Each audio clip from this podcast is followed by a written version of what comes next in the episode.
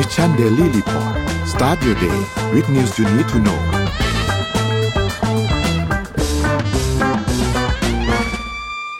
สวัสดีค่ะยินดีต้อนรับเข้าสู่รายการ Mission Daily Report ประจำวันที่ห้ามกราคมพุทธศักราชสองพันห้าร้อยหกสิบหกนะคะกลัวพูดผิดมากเลยนะคะวันนี้ก็ปีใหม่แล้วนะคะวันนี้คุณอยู่กับพวกเราสองคนค่ะสวัสดีค่ะอ้อมสวัสดีปีใหม่ทุกท่านด้วยนะคะแล้วก็ปีนี้ปีนี้เราปรับรายการปรับรูปแบบรายการนะคะเราเริ่มอ่านกันสองคนชอบไม่ชอบยังไงก็เม้นบอกกันมาได้นะคะส่วนปีนี้เราก็จะมาเริ่มต้นกันที่ตัวเลขเหมือนเดิมนะคะโอเคค่ะทีมงานขอตัวเลขขึ้นมาเลยค่ะค่ะดัชนีราคาตลาดหลักทรัพย์นะคะเซ็ตเนี่ยปิดที่ หนึ่งพันหกร้อยเจ็ดสิบสามจุดสองห้า จุดติดลบ ศูนย์จุดสามสี่เปอร์เซ็นต์ ค่ะราคาหุ้นต่างประเทศนะคะ Dow Jones Industrial Average เนี่ยลบ ศูนย์จุดหนึ่งสองเปอร์เซ็นต์ Nasdaq ลบ ศูนย์จุดศูนย์หกเปอร์เซ็นต์ เอ็น วาย เอส อี บวก ศูนย์จุดหกแปดเปอร์เซ็นต์ Footsie หนึ่งร้อยบวก ศูนย์จุดสองแปดเปอร์เซ็นต์ Hang Seng บวก สามจุดสองสองเปอร์เซ็นต์ ค่ะราคาน้ำมันดิบกันบ้างค่ะ ดับเบิลยู ที ไอ นะคะปิดที่ เจ็ดสิบสามจุดหกสาม ยู เอส ดอลลาร์ต่อบาร์เรลติดลบ สี่จุดสองเก้าเปอร์เซ็นต์ Brent ปิดที่ เจ็ดสิบแปดจุดหกเจ็ด ยู เอส ดอลลาร์ต่อบาร์เรลติดลบ สี่จุดหนึ่งแปดเปอร์เซ็นต์ ค่ะราคาทองคำค่ะอ้อมราคาทองคำนะคะบวก สิบสองจุดสามห้า นะคะอยู่ที่ราคา หนึ่งพันแปดร้อยห้าสิบเอ็ดจุดแปดสาม บวกมา ศูนย์จุดหกเจ็ดเปอร์เซ็นต์ ค่ะราคาคริปโตเคอเรนซีนะคะ Bitcoin บวก ศูนย์จุดเก้าห้าเปอร์เซ็นต์ อยู่ที่ราคา หนึ่งหมื่นหกพันแปดร้อยสิบสามจุดหนึ่งเก้า Ethereum บวก สามจุดสามศูนย์เปอร์เซ็นต์ อยู่ที่ราคา หนึ่งพันสองร้อยสี่สิบเก้าจุดสี่สาม Binance Coin บวก สี่จุดสองหกเปอร์เซ็นต์ อยู่ที่ราคา สองร้อยห้าสิบห้าจุดห้าศูนย์ Solana บวก ห้าจุดศูนย์หกเปอร์เซ็นต์ อยู่ที่ราคา สิบสามจุดสามสี่ และ Bitkub Coin บวก หนึ่งเปอร์เซ็นต์ นะคะอยู่ที่ราคา หนึ่งจุดเจ็ดหนึ่ง นั่นเองค่ะอ่าก็ยังไซด์เวย์อยู่วันนี้มีคนบอกว่าเราสองคนมาวันนี้ต้องเป็นเทคแน่ๆเออมันมีนอกเหนือจากเทคด้วยนะเพราะว่าเราไม่เพราะว่าอย่างที่พี่เอ็มบอกว่าเราเนี่ยมีมีการทำรายการใหม่ใช่ไหมคะเราก็จะมีช่วงหนึ่งเมื่อวานพี่พี่ปิ๊กกับชานนท์ได้บอกแล้วนะคะว่ามีเรื่องของ Morning Talk Morning Talk วันนี้เราจะมาคุยเรื่องอะไรกันนะคะเดี๋ยวให้ทีมงานขึ้นภาพมาเลยค่ะเออประเด็น Morning Talk ของเราในวันนี้คือจะถามกับทุกคนว่าอาการเบิร์นเอาท์ช่วงเปิดปีใหม่ยังรู้สึกขี้เกียจหมดแรงจัดการกันยังไงดีอ่านะคะเดี๋ยวจะให้เอ่อผู้ชมผู้ติดตามนะคะคอมเมนต์เข้ามาว่าเอ้ยเรามีอาการเบิร์นเอาท์มั้ยในช่วงปีใหม่นี้ถ้าเรารู้สึกขี้เกียจหมดแรงเราจะจัดการยังไงดีนะคะลองพิมพ์กันเข้ามาก่อนแล้วเดี๋ยวสักประมาณเราเล่าข่าวประมาณสัก สองถึงสาม ข่าวนะคะเดี๋ยวเราจะกลับมาพูดในเรื่องของประเด็นนี้แล้วก็หาโซลูชันไปด้วยกันนั่นเองนะอ่ะโอเคมาเริ่มที่อ้อมเลยดีกว่าวันนี้อ้อมอยากจะพาไปเล่นเกมเล่นเกมเหรอคะเล่นเกมตั้งแต่เช้าเลยนะคะแต่อันนี้เป็นเกมที่เป็นการจำลองสถานการณ์ว่าถ้าอุกกาบาตไม่ใช่อุงอุกกาบาตชนโลกของเราจะเกิดอะไรขึ้นอ่านะคะคือมีนักพัฒนาแอปพลิเคชันนะคะหรือว่านักโปรแกรมเมอร์เนี่ยเขาได้จำลองสถานการณ์ว่าเขาทำเว็บไซต์หนึ่งขึ้นมานะคะแล้วเว็บไซต์เนี้ยให้เลือกอุกกาบาตอ่าแล้วก็ให้เลือกโลเคชันที่เราเนี่ยจะจำลองว่าถ้าอุกกาบาตเนี้ยไปชนในโซนโซนเนี้ยจะเกิดเอฟเฟกต์อะไรขึ้นบ้างจะเกิดการเอ่อเสียชีวิตกี่คนเกิดสึนามิไหมอะไรอย่างเงี้ยค่ะแล้วมันเป็นการจำลองแบบเรียลไทม์ด้วยนะถ้าเกิดสมมุติว่าใครเนี่ยสนใจที่จะไปเล่นเนี่ยชื่อว่าเว็บไซต์คือ Asteroid Launcher นะคะแล้วก็เอ่อ slash เนี่ย near fun นะคะอันนี้ก็สนุกมากเมื่อวานอ้อมก็ลองไปเล่นแล้วเดี๋ยวว่าจะเล่าเรื่องนี้คร่าวๆนะคะเราเลยคิดเราเคยคิดกันไหมคะว่าถ้าสมมติว่าเราเนี่ยได้เอ่อได้จำลองสถานการณ์สมมุติว่าเรามาเอาอุกกาบาตเนี่ยมาชนโลกเราเนาะโดยเฉพาะชนประเทศไทยเนี่ยมันจะเกิดอะไรขึ้นนะคะเนี่ยเขาก็จะซูมมาเลยนะว่าให้เลือกโลเคชั่นให้เลือกว่าความถี่เป็นยังไงขนาดเท่าไหร่นะคะอุกกาบาตนี้มีสารอะไรบ้างนะเลือกไปแล้วก็กด launch ปุ๊บเนี่ยมันก็จะขึ้นสแต็กขึ้นมาเลยนะคะคราวนี้แบบจำลองตัวใหม่นี้นะคะอ้างอิงจากระบบฟิสิกส์ และการคำนวณจากเอกสารการวิจัยของดร. Garrett Collins นะคะแล้วก็ดร. ของ Semen Lunds นะคะซึ่งเป็นนักวิจัยผลกระทบของดาวเคราะห์น้อยทั้งคู่นะคะโดยในการจำลองเนี่ยจะได้เลือกประเภทของขนาดอุกกาบาตก่อนจะกำหนดจุดตกของอุกกาบาตนั้นๆจากนั้นเนี่ยระบบจะคำนวณข้อมูลอย่างขนาดของหลุมอุกกาบาตอุกกาบาตนะคะจำนวนคนที่จะเสียชีวิตหรือว่าเวลาอุกกาบาตชนมามันไม่ใช่แค่เสียชีวิตนะมันคือการระเงยไปเลยคือคนเป็นเท่าฐานไปเลยนะคะเป็นยังไงนะคะแล้วก็ปริมาณพลังงานที่จะปล่อยออกมาเนี่ยสู่พื้นที่ในนั้นเป็นยังไงนะคะซึ่งแม้ว่าตอนนี้มันอาจจะไม่ตรงมากแบบ ร้อยเปอร์เซ็นต์ นะคะแต่ว่ามันก็เป็นการเริ่มต้นใหม่เป็นการจำลองที่เกิดขึ้นนะคะคราวนี้เอ่อ Asteroid Launcher เนี่ยได้ใช้งานง่ายนะคะเพียงแค่เราสามารถเลือกส่วนประกอบต่างๆของหินอวกาศเช่นดาวเคราะห์น้อยที่ทำจากเหล็กหินคาร์บอนหรือทองคำนะคะหรือดาวหางและเลือกเส้นผ่านศูนย์กลางไม่เกินหนึ่งไมล์ความเร็วในการตกกระทบและมุมตกกระทบจากนั้นเนี่ยเราจะสามารถเลือกจุดศูนย์บนพื้นที่ในแผนที่ที่ใดก็ได้บนโลกนี้นะคะเขาก็เลยมีตัวอย่างเขาบอกว่าสมมุตินะว่าอ้อมเองเนี่ยเลือกปล่อยดาวเคราะห์น้อยที่คล้ายกันนะคะรหัสเก้าเก้าเก้าสี่สองมันจะมีรหัสด้วยนะซึ่งจะมีกำหนดเนี่ยผ่านแค่ผ่านเฉียดๆนะแต่ไม่ชนผ่านโลกเฉียดๆแต่ไม่ชนนะคะในปีสองพันยี่สิบเก้าอ่านะคะบนยอดใจกลางเมืองของ แอล เอ จากข้อมูลของ Asteroid Launcher เนี่ยผลกระทบดังกล่าวจะทำให้เกิดหลุมอุกกาบาตกว้าง เจ็ดจุดห้า กิโลเมตรและลุกลูกไฟเนี่ยจะเผาผลาญพื้นที่ส่วนใหญ่ของเมืองนะคะทำให้มีผู้เสียชีวิตกว่า ห้าจุดห้า ล้านคนคลื่นกระแทกที่ตามมาจะทำให้แก้วหูของมนุษย์แตกได้ไกลถึงโพโมนาหรือว่าซานตาคลาริตานั่นเองนะคะซึ่งอยู่ห่างออกไปเนี่ยประมาณสี่สิบสามกิโลเมตรลมพายุทอร์นาโดเนี่ยจะทำให้ต้นไม้หักโค่นไปไกลถึงเวนทูราซึ่งอยู่ห่างออกไปประมาณหนึ่งร้อยกิโลเมตรหนึ่งร้อยแปดกิโลเมตรนะคะและแผ่นดินไหวขนาด หกจุดเก้า จะเขย่าพื้นไปไกลถึงเบเกอร์ฟิลด์หรือว่าซานดิเอโกซึ่งอยู่ห่างออกไปถึงหนึ่งร้อยสิบเก้าไมล์หรือว่าหนึ่งร้อยเก้าสิบเอ็ดกิโลเมตรนี่แค่เฉียดนะเฉียดๆยังไม่ได้ชนโลกคราวนี้เนี่ยกระทบยิ่งเยอะขนาดนี้ยิ่งเยอะขนาดนี้นะคะคราวนี้เขาก็เลยบอกว่าตัวเอ่อ Asteroid Launcher เนี่ยเป็นผลงานของมีเป็นคนเขียนโค้ดคนหนึ่งเนาะซึ่งใช้แอปนี้ในการทำงานวิชาการของนักวิทยาศาสตร์หลายคนโดยมีจุดประสงค์เพื่อคำนวณผลกระทบของดาวเคราะห์น้อยมันก็จะคล้ายๆกับเว็บไซต์ที่สร้างขึ้นโดยนักประวัติศาสตร์วิทยาวิทยาศาสตร์นะคะซึ่งจำลองผลกระทบการปล่อยอาวุธนิวเคลียร์ที่ใดก็ได้บนโลกลองจินตนาการว่าถ้าเราไม่ทำเรื่องอุกกาบาตล่ะถ้ามีนักพัฒนาโปรแกรมคนนึงบอกว่าเปลี่ยนโค้ดจากอุกกาบาตเนี่ยเป็นนิวเคลียร์เลือกเลยนิวเคลียร์แบบนี้เอ่อรหัสนี้แล้วไปอยู่ประเทศใดประเทศนึงของโลกของโลกเรามันก็จะเกิดเอฟเฟคอะไรขึ้นบ้างนะคะซึ่งต้องบอกก่อนว่านักพัฒนาแอปพวกนี้ค่ะเวลาที่เขาออกแบบเนี่ยเขาจะเป็นการจำลองสถานการณ์จำลองสถานการณ์ซีนาริโอว่าถ้าเกิดเราทำแบบนี้จะเกิดอะไรขึ้นบ้างแล้วจริงๆมันไม่ใช่แค่เกมอุกกาบาตนี้นะมันยังมีเกมต่างๆเช่นเกมการทำพิซซ่าเกมหรือแม้แต่ช่วงไม่รู้ว่าใครในนี้เคยเล่นเกมนี้ไหมอะเกมที่เกี่ยวกับไวรัสนะแต่มันจะเป็นชื่อหนึ่งอ้อมก่อนโควิดไม่ไม่ได้เคยเล่นแต่ว่าเคยได้ยินค่ะดังมากใช่ผมเคยคือมันอยู่ในมือถือนะคะทุกคนแล้วตอนนั้นเนี่ยก่อนที่จะมีโควิดตอนนั้นโควิดเนี่ยช่วงประมาณกุมภาไปปลายมกราต้นต้นกุมภาเนี่ยที่จีนอ่ะเริ่มมีข่าวพวกนี้แล้วแต่ว่าหลายๆคนก็จะคิดว่าเออมันไม่มาถึงไทยหรอกโอ้ยมันยังอีกไกลใช่ไหมคะแต่คนที่เล่นเกมนี้นะเขาบอกว่าเฮ้ยมันมาถึงมันจะลามไปทั่วโลกเลยเพราะเมื่อไหร่ก็ตามที่ผู้ติดเชื้อขึ้นเครื่องบินแล้วไปในที่ต่างๆมันจะไปด้วยมันจะไปด้วยแล้วเกมเนี้ยมันอ้างอิงจากว่าเอ้ยถ้าเราปล่อยไวรัสตัวนี้ในเมืองนี้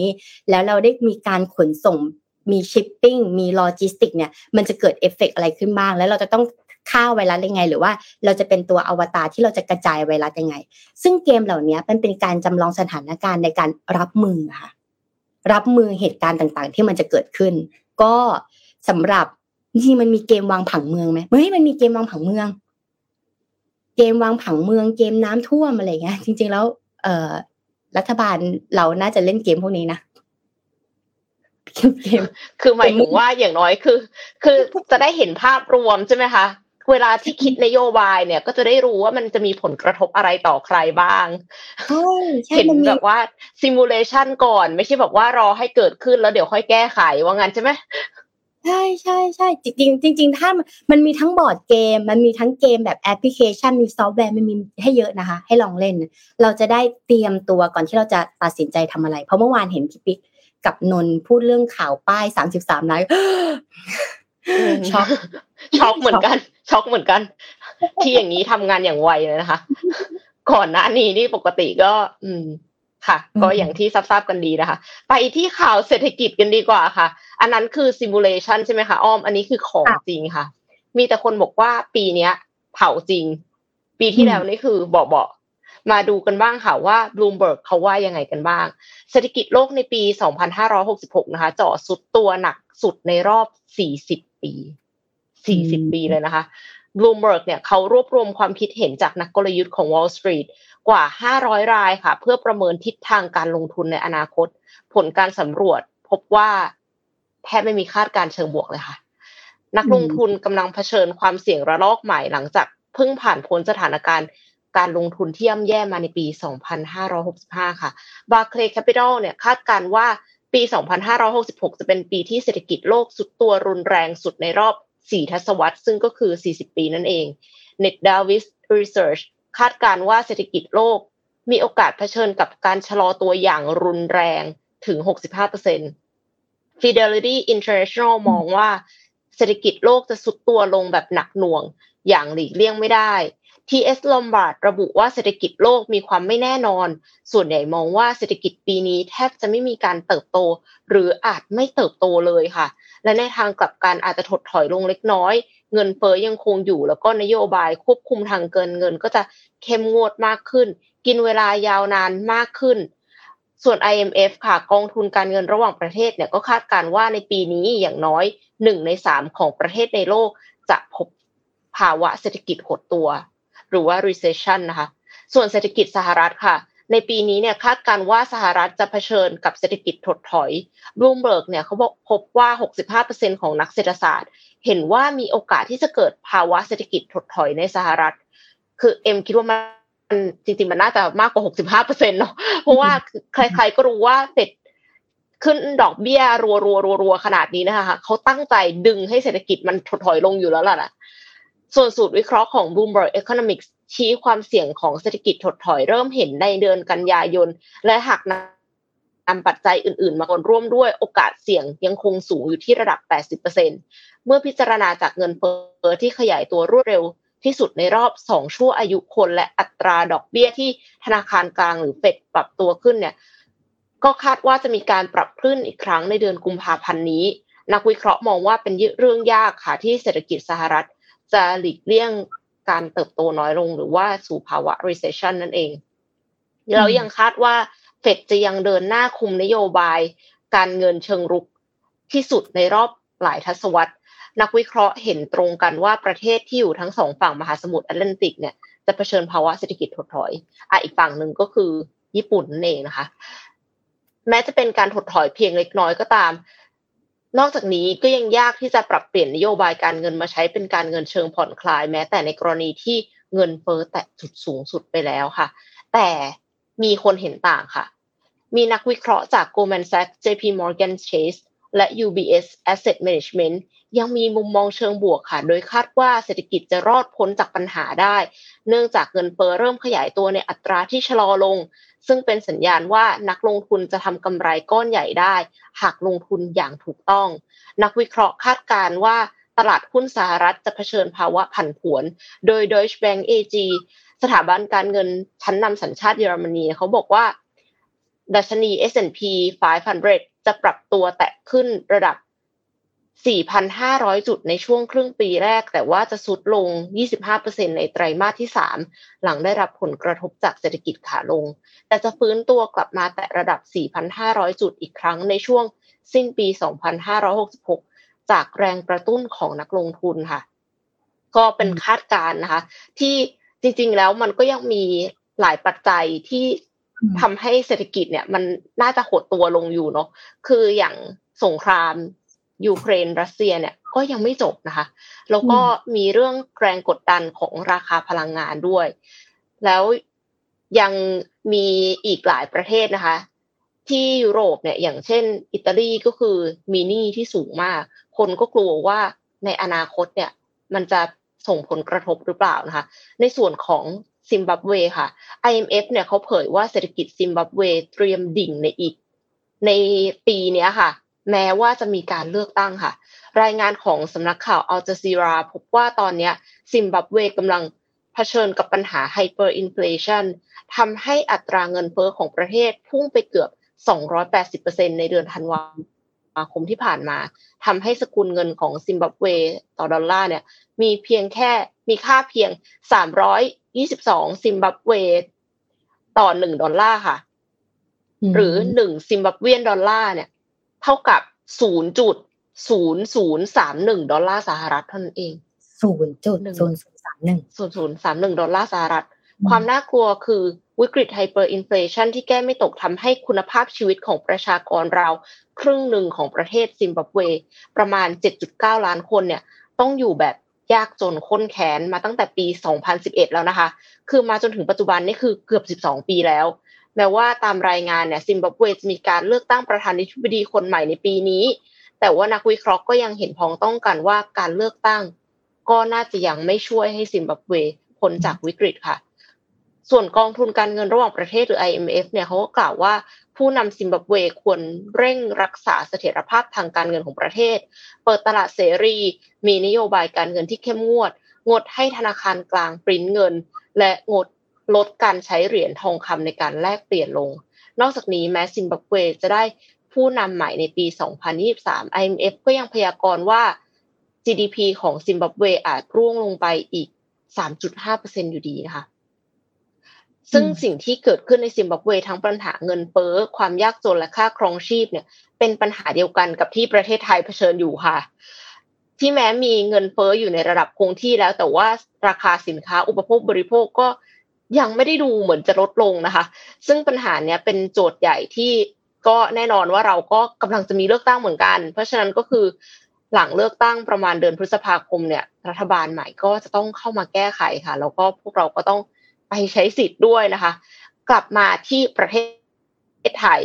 กันต่ออีกนิดนึงนะคะคือเงินเฟ้อไทยปีสองพันห้าร้อยหกสิบหกเนี่ยก็น่าจะยังสูงค่ะข่าวจากฐานเศรษฐกิจเนี่ยระบุว่ากระทรวงพาณิชย์ได้คาดการณ์อัตราเงินเฟ้อทั่วไปปีสองพันห้าร้อยหกสิบหกอยู่ระหว่าง สองถึงสามเปอร์เซ็นต์ ซึ่งเป็นอัตราที่ชะลอลงจากปีสองพันห้าร้อยหกสิบห้าอย่างชัดเจนแล้วโดยเงินเฟ้อเฉลี่ยสิบเอ็ดเดือนมกราคมถึงพฤศจิกายนปีสองพันห้าร้อยหกสิบห้าเนี่ยอยู่ที่ หกจุดหนึ่งเปอร์เซ็นต์ ซึ่งการคาดการณ์เงินเฟ้อปีสองพันห้าร้อยหกสิบหกเนี่ยที่ว่าอยู่ระหว่าง สองถึงสามเปอร์เซ็นต์ เนี่ยสอดคล้องกับการคาดการณ์ของสภาพัฒน์ด้วยเหมือนกันนะคะแล้วก็ของธนาคารแห่งประเทศไทยค่ะโดยคาดการณ์กระทรวงพาณิชย์เนี่ยคาดการณ์น้ำมันดิบดูไบอยู่ที่ แปดสิบห้าถึงเก้าสิบห้า ยู เอส ดอลลาร์ต่อบาร์เรลซึ่งเฉลี่ยสิบเอ็ดเดือนของปีที่แล้วเนี่ยอยู่ที่ เก้าสิบเจ็ดจุดเก้าสาม แปลว่าก็คือคาดการณ์น้ำมันดิบดูไบต่ำกว่าปีที่แล้วนะคะอัตราแลกเปลี่ยนบาทต่อดอลลาร์สหรัฐเนี่ยปีที่แล้วเฉลี่ยสิบเอ็ดเดือนเนี่ยอยู่ที่35บาท สามสิบห้าจุดศูนย์เก้า บาทต่อดอลลาร์สหรัฐปีนี้กระทรวงพาณิชย์คาดการณ์ว่าสามสิบหกถึงสามสิบเจ็ดบาทต่อดอลลาร์สหรัฐค่ะก็คือคาดการณ์ว่าดอลลาร์สหรัฐเนี่ยจะยังแข็งค่าแข็งค่าเมื่อเทียบกับเงินบาทไทยอัตราการเจริญเติบโตทางเศรษฐกิจหรือว่า จี ดี พี เนี่ยคือคาดการณ์ไว้ว่าปีอ่าปีเนี้ย สามถึงสี่เปอร์เซ็นต์ปีที่แล้วสิบเอ็ดเดือนคือ สามจุดหนึ่งเปอร์เซ็นต์ นะคะปัจจัยที่ทำให้เงินเฟ้อเพิ่มขึ้นเช่นเงินบาทที่ยังอ่อนค่าเมื่อเทียบกับปีที่ผ่านมาจะส่งผลต่อต้นทุนของผู้ประกอบการทั้งการนำเข้าสินค้าโดยเฉพาะพลังงานอย่างน้ำมันดิบก๊าซธรรมชาติการทยอยปรับขึ้นค่าจ้างทั้งระบบที่เกิดจากการขึ้นค่าแรงขั้นต่ำทั่วประเทศเมื่อเดือนตุลาคมที่ผ่านมาจะส่งผลกระทบต่ออัตราเงินเฟ้อทั้งผังอุปทานและอุปสงค์ค่ะการปรับขึ้นกระแสไฟฟ้าเนี่ยราคาค่าไฟงวดเดือนมกราถึงเมษาปีสองพันห้าร้อยหกสิบห้าส่งผลให้ค่าไฟเฉลี่ยอยู่ที่ ห้าจุดหกเก้า บาทต่อหน่วยส่งผลให้ราคาสินค้าและบริการปรับสูงขึ้นได้แต่ว่าคาดการณ์ว่ากระทรวงพาณิชย์คาดการณ์ว่าน่าจะส่งผลอย่างค่อยเป็นค่อยไปตั้งแต่ไตรมาสสองปีนี้เป็นต้นไปค่ะส่วนปัจจัยอื่นๆที่กระทบต่อเงินเฟ้อในปีสองพันห้าร้อยหกสิบหกซึ่งเราต้องติดตามอย่างใกล้ชิดก็อย่างเช่น ความผันผวนของราคาสินค้าโภคภัณฑ์ในตลาดโลกในขณะที่การเลือกตั้งในปีนี้รวมทั้งนโยบายกระตุ้นเศรษฐกิจต้นปี สองพันห้าร้อยหกสิบหก คือแน่นอนว่าก็ต้องพยายามหาเสียงกันเต็มที่นะคะและแนวโน้มการฟื้นตัวของภาคการท่องเที่ยวจะเป็นปัจจัยด้านอุปสงค์ที่ทำให้เงินเฟ้อสูงขึ้นได้ค่ะแต่จะมาพร้อมกับเศรษฐกิจที่ปรับตัวดีขึ้นซึ่งถือว่าเป็นปัจจัยด้านบวกต่อเศรษฐกิจไทยทั้งนี้ตัวเลขคาดการณ์อัตราเงินเฟ้อระดับในปี สองพันห้าร้อยหกสิบหก ของสนค.เนี่ยก็สอดคล้องกับสถานการณ์เศรษฐกิจแล้วก็ตัวเลขคาดการณ์ของหน่วยงานเศรษฐกิจต่างๆอาทิแบงก์ชาตินะคะที่คาดการณ์อัตราเงินเฟ้อในปีนี้ที่ สามเปอร์เซ็นต์ สภาพัฒน์คาดการณ์ไว้ว่าอัตราเงินเฟ้อจะอยู่ที่ สองจุดห้าถึงสามจุดห้าเปอร์เซ็นต์ ค่ะ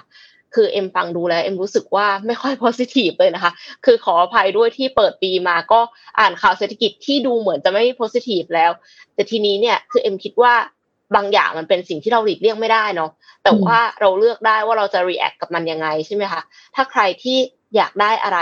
อาจจะต้องเย็นไว้ก่อนถ้ามันไม่ใช่สิ่งที่ก่อให้เกิดรายได้แน่ๆนะกับการที่แบบว่าซื้อของหรูหราแล้วบอกว่าอ๋อมันจะทำให้มีคนมาเป็นลูกค้าฉันมากขึ้นเพราะว่าฉันดูน่าเชื่อถือขึ้นถ้าถ้าไม่ได้ทำธุรกิจเครือข่ายเนี่ยคิดว่าน่าจะน่าจะยังไม่ใช่ผลโดยตรงนะคะเพราะฉะนั้นคืออยากได้อะไรก็เย็นไว้ก่อนนะคะดูสถานการณ์ก่อนสภาพเศรษฐกิจถ้าเราซื้อของที่ไม่จำเป็นมากเกินไปเราอาจจะต้องขายของที่จำเป็นค่ะดังนั้นก็ brace the impact ค่ะทุกคนคำนี้ดีขึ้นเลยคำนี้ดีถ้าเราซื้อของเอาเงินของเราไปซื้อของที่ไม่จำเป็นเราจะต้องขายสิ่งจำเป็นเพื่อไปซื้อที่ไม่จำเป็นแต่แต่มันหนีไม่พ้นนะหมายถึงว่าอัตราเงินเฟ้อมันก็คงไม่ลดแล้วอ่ะมันก็เพิ่มก็เพิ่มไปปีนี้น่าจะแย่อยู่ค่ะมีมีแบบมีนักวิเคราะห์ของสหรัฐอเมริกาชาแมทเขาคือเขาเป็นหนึ่งใน early employees ของ Facebook ด้วยนะคะที่ปัจจุบันนี้เรากลายเป็นเมตาแล้วอ่ะเขาบอกว่าสหรัฐอเมริกาเนี่ยเหมือนกับพยายามที่จะปริ้นเงินออกมาเยอะเกินไปเข้ามาในระบบเยอะเกินไปตั้งแต่ปีสองพันแปดคือตั้งแต่ปีสองพันแปดแล้วคือก่อให้เกิดดีมานด์เทียมคือเหมือนกับว่าเงินมันราคาถูกอะค่ะดอกเบี้ยมันต่ำมากเพราะฉะนั้นเนี่ยเลทเซว่าถ้าสมมุติว่าเราใส่ในอัตราดอกเบี้ยแค่ สองเปอร์เซ็นต์ เวลาที่เราเห็นว่าคริปโตเคอเรนซีหรือว่าหรือว่าหุ้นตัวเนี้ยมันน่าจะให้อัตราผลตอบแทนเราอะที่ สามเปอร์เซ็นต์ ซึ่ง สามเปอร์เซ็นต์ นี่คือน้อยมากเลยถูกป่ะคะแต่ว่ามันสูงกว่าอัตราดอกเบี้ยเงินกู้ที่เรากู้ได้เราก็อยากจะกู้ละเราก็อยากกู้ สามเปอร์เซ็นต์ เพื่อที่จะมาลงเอ้ยขอโทษค่ะกู้ สองเปอร์เซ็นต์ เพื่อมาลง สามเปอร์เซ็นต์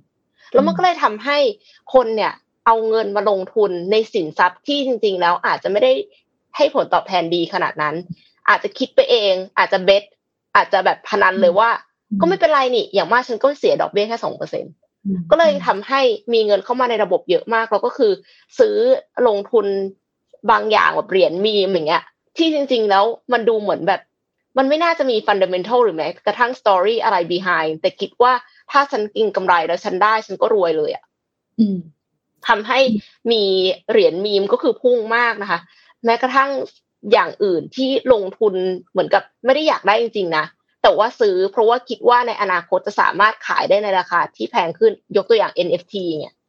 ก็คือพุ่งเลยเพราะว่าเงินในระบบมันมีเยอะมากแล้วก็ไม่รู้ว่าจะไปลงทุนอะไรพอเป็นแบบนั้นปั๊บก็เกิดดีมานด์เทียมสินสินทรัพย์ทุกอย่างก็คือราคาขึ้นนะคะแล้วสมมติว่าอย่างในช่วงโควิดเนี่ยคนก็ไปซื้อแกดเจ็ตอิเล็กทรอนิกส์กันเยอะมากซื้อของสมาร์ทสมาร์ทอะไรพอใช้ชิปชิปก็ขาดแคลนพอชิปขาดแคลนก็กลายเป็นว่าอ่ะชิปก็อาจจะราคาแพงขึ้นของอิเล็กทรอนิกส์ก็ราคาแพงขึ้นอีกทุกอย่างก็เฟ้อไปหมดแต่ในขณะที่ productivity ของประเทศไม่เพิ่มขึ้นproductivity ของประเทศไม่เพิ่มขึ้นเพราะอะไรเพราะว่าอย่างคนที่สหรัฐอเมริกาที่ในคลิปนี้เขาพูดถึงนะคะก็คือรับเงินแล้วก็อยู่บ้านเป็นสวัสดิการของคนว่างงานแต่ในขณะเดียวกันก็ซื้อคริปโตไปด้วยเพราะว่ามีเงินไงลงทุนใช่ปะแล้วก็เลยกลายเป็นว่า productivity ไม่เพิ่มขึ้นแต่เงินในระบบเยอะมากลงทุนในสินทรัพย์ที่จริงๆเราไม่ได้มี demand ก็เลยแพงขึ้นทุกอย่างก็เงินเฟ้อค่ะพอเฟ้อปั๊บเฟดก็บอกว่าไม่ได้แล้ว ต้องขึ้นดอกเบี้ยพอขึ้นดอกเบี้ยแล้วก็ขึ้นตุ้มตุ้มตุ้มตุ้มไปแน่นอนว่าเพื่อที่จะดึงเงินเฟ้อให้ลงได้ผลมากค่ะดึงเงินเฟ้อลงแต่ว่าในขณะเดียวกันธุรกิจก็ไปไม่รอดหลายธุรกิจที่ไม่ได้มีกำไรที่ที่มากขนาดนั้นแล้วดันกู้เงินไว้ด้วยเนี่ย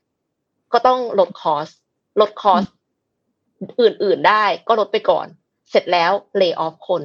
ดังนั้น unemployment เนี่ยนักวิเคราะห์เขาบอกว่ามันคือ lagging indicator หมายความว่าเราไม่สามารถที่จะมอง unemployment ว่าถ้าอย่างนั้นอุ๊ย lay off กันเยอะมากเลยในอนาคตต้องมี recession แน่นอนไม่ใช่ค่ะ recession มันเกิดไปแล้วเพราะว่าบริษัทส่วนใหญ่ลดต้นทุนโดยการคัดคอสอื่นก่อนแล้วสุดท้ายถึงจะ lay off คนแปลว่าบริษัทเนี่ยมันแย่มากแล้วถึง lay off คนเยอะขนาดนี้นี่คือสิ่งที่นักวิเคราะห์เขาบอกไว้เพราะฉะนั้นเขาก็เลยแนะนำว่าอย่าเพิ่งลงทุนอะไรในสิบแปดเดือนสิบแปดเดือนคือเยอะมากนะคะแต่ว่าอีกเจ้าหนึ่งเอ่อเป็นของคุณคนที่เขียนหนังสือ Rich Dad Poor Dad อ่ะเขาสัมภาษณ์อืมอ่าใช่ๆชื่ออะไรคะโรเบิร์ตใช่ไหมและโรเบิร์ตคิโยซากิอ่ะโรเบิร์ตคิโยซากิเขาสัมภาษณ์อีกท่านนึงซึ่งเขียนหนังสือชื่อเรื่องว่า Sold Outท่านนั้นนะเขาบอกว่าให้กระจายสินทรัพย์หมายความว่าให้ลงทุนในหลายๆ asset class เขาบอกว่าบางคนน่ะบอกว่าฉันน่ะลงหุ้นตั้งห้าสิบตัวฉัน diversify ฉันแบบว่ากระจายความเสี่ยงเป็นอย่างดีเขาบอกว่าไม่ใช่คือการ diversify ในความหมายของนักเขียน Sold Out เนี่ยเขาบอกว่าต้องลงในหลายๆ asset class หมายความว่าลงในอสังหาริมทรัพย์ลงอสังหาริมทรัพย์นี่ใช่พูดได้ถึงแบบที่อยู่อาศัยเนี่ยบ้านคอนโดไปจนถึงแบบตึกแถวคูหาอะไรที่เอาไว้ทำเป็นอาคารพาณิชย์อะไรเงี้ยค่ะแล้วก็หุ้นอ่ะถ้าใครอยากจะลงทองก็ได้คริปโตก็แล้วแต่แต่ก็คือหมายถึงว่ากระจายหลายๆอย่างเนาะถ้าสมมติว่าหุ้นก็คงไม่ได้ลงที่ตลาดเดียวถ้าห้าสิบตัวอยู่ในไทยหมดเลยหรืออยู่ในอเมริกาหมดเลยหรืออยู่ในจีนหมดเลยก็อาจจะไม่ใช่เรื่องที่ดีแต่ว่าถ้าลงหลายๆตลาดก็เป็นการกระจายความเสี่ยงได้ประมาณนี้ค่ะแต่ว่าการกระจายความเสี่ยงคือต้องศึกษาด้วยนะไม่ใช่เออคอนโดอ้าวจิ้มเลยคอนโดที่นี่เออหุ้นเอาตัวนี้แหละหลักการแล้วก็จิ้มไม่ได้นะคะนั่นหมายความว่าต้องมีเวลาในการไปดูว่าอสังหาริมทรัพย์โซนนี้แบบนี้เวิร์กหุ้นห้าสิบตัวที่คัดมาตัวนี้ยิวดีอะไรเงี้ยจะดีกว่าก็เมื่อวานมีคนมาถามเหมือนกันว่าเออคริปโตเป็นยังไงบ้างอ้อมช่วงนี้อ้อมก็เลยพิมพ์ไปเลยว่าเออคริปโตสอนธรรมะอยู่ค่ะช่วงนี้สอนให้เราวางอุเบกขาปล่อยวางปล่อยวางค่ะแล้วก็พิมพ์ว่าปล่อยวางอ่ะโอเคเพราะว่าเรื่องเงินทองมันไม่ทุกคนต้องเจอแล้วเงินเฟ้อก็คงไม่ลงเผลอๆจะเพิ่มขึ้นดังนั้นใช้จ่ายอย่างอย่างอย่างระมัดระวังเออซื้อของที่จำเป็นนะคะแล้วก็เมื่อกี้พี่เอ็มตอนท้ายสรุปมาดีมากแหนพูดเรื่องเงินแหละเรื่องเงินน่าจะเป็นอีกเรื่องหนึ่งที่ทำให้คนระเบิดเอาเข้าเข้ามามอร์นิ่งทอล์กเลยเดี๋ยวระหว่างเนี่ยที่เราจะพูดในเรื่องของเบิร์นเอาเนี่ยเดี๋ยวจะให้ผู้ชมนะคะลองคอมเมนต์มาว่าถ้าสมมติว่าเรามีอาการเบิร์นเอาเนี่ย